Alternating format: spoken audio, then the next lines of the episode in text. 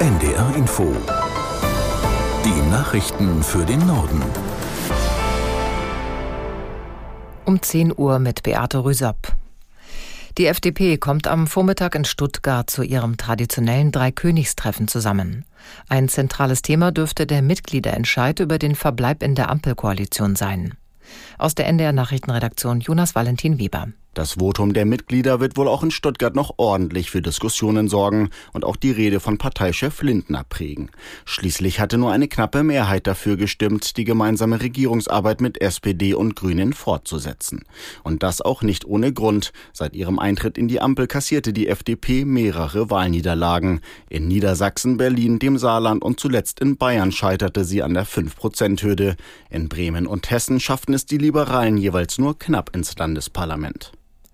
Aus Sicht des Agrarökonomen Sebastian Lackner ist das schrittweise Ende der Steuerbegünstigungen beim Agrardiesel richtig. Der Professor an der Uni Rostock begründete das auf NDR Info damit, dass Agrardiesel nur noch wenig Zukunft habe. Zugleich kritisierte Lackner das Bundeslandwirtschaftsministerium, das die Landwirte nicht richtig mitnehme. Wenn man die Akzeptanz erhöhen will, dann sollte man wirklich für die zweite Hälfte der Legislatur nochmal einen Plan vorlegen. Was wollen wir wirklich machen? Was sind die Zukunftsprojekte und wie finanzieren sie? Das wäre die Aufgabe der Bundesregierung, das besser zu kommunizieren. Und umgekehrt, es ist total legitim und auch äh, wichtig in der Demokratie, dass ich diese Punkte, diese Sorgen, diese, diese, diesen Zorn vortrage.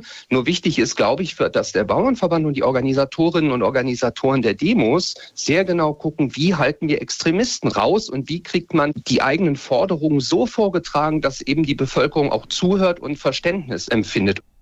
Agrarökonom Sebastian Lackner von der Uni Rostock auf NDR Info. Kämpfer der radikal-islamischen Hisbollah im Libanon haben nach eigenen Angaben einen Beobachtungsposten im Norden Israels mit 62 Raketen beschossen. In einer Mitteilung sprach die von der EU in Teilen als terroristisch eingestufte Organisation von einer vorläufigen Reaktion auf den Tod des Hamas-Vizechefs al-Aruri. Er war am Dienstag in Beirut bei einem Drohnenangriff ums Leben gekommen. Die Hisbollah, die sich mit der Hamas im Gazastreifen solidarisch erklärt, macht das israelische Militär für den Angriff verantwortlich. Israel hat eine Beteiligung bislang weder bestätigt noch dementiert. Die Hochwasserlage in Niedersachsen bleibt in einigen Regionen noch kritisch, vor allem im Nordwesten.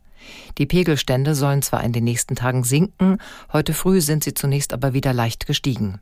Aus der Nachrichtenredaktion Pamina Rosenthal. Die Deiche an der Hunte bei Oldenburg sind aktuell trotz steigenden Wassers stabil. Sie stehen aber unter laufender Beobachtung, sagte ein Sprecher des Hochwasserlagezentrums. Im Moment sei nicht sicher, wie lange die Deiche dem starken Wasserdruck noch standhalten.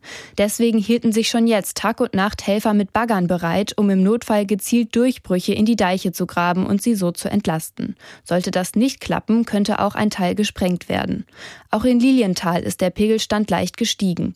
Eine Sprecherin der Gemeinde geht dennoch davon aus, dass alle Vorrichtungen halten. In Pferden können wegen des Hochwassers in einigen Regionen keine Busse fahren. Der Landkreis hat deshalb die Pflicht zum Präsenzunterricht aufgehoben. Das waren die Nachrichten.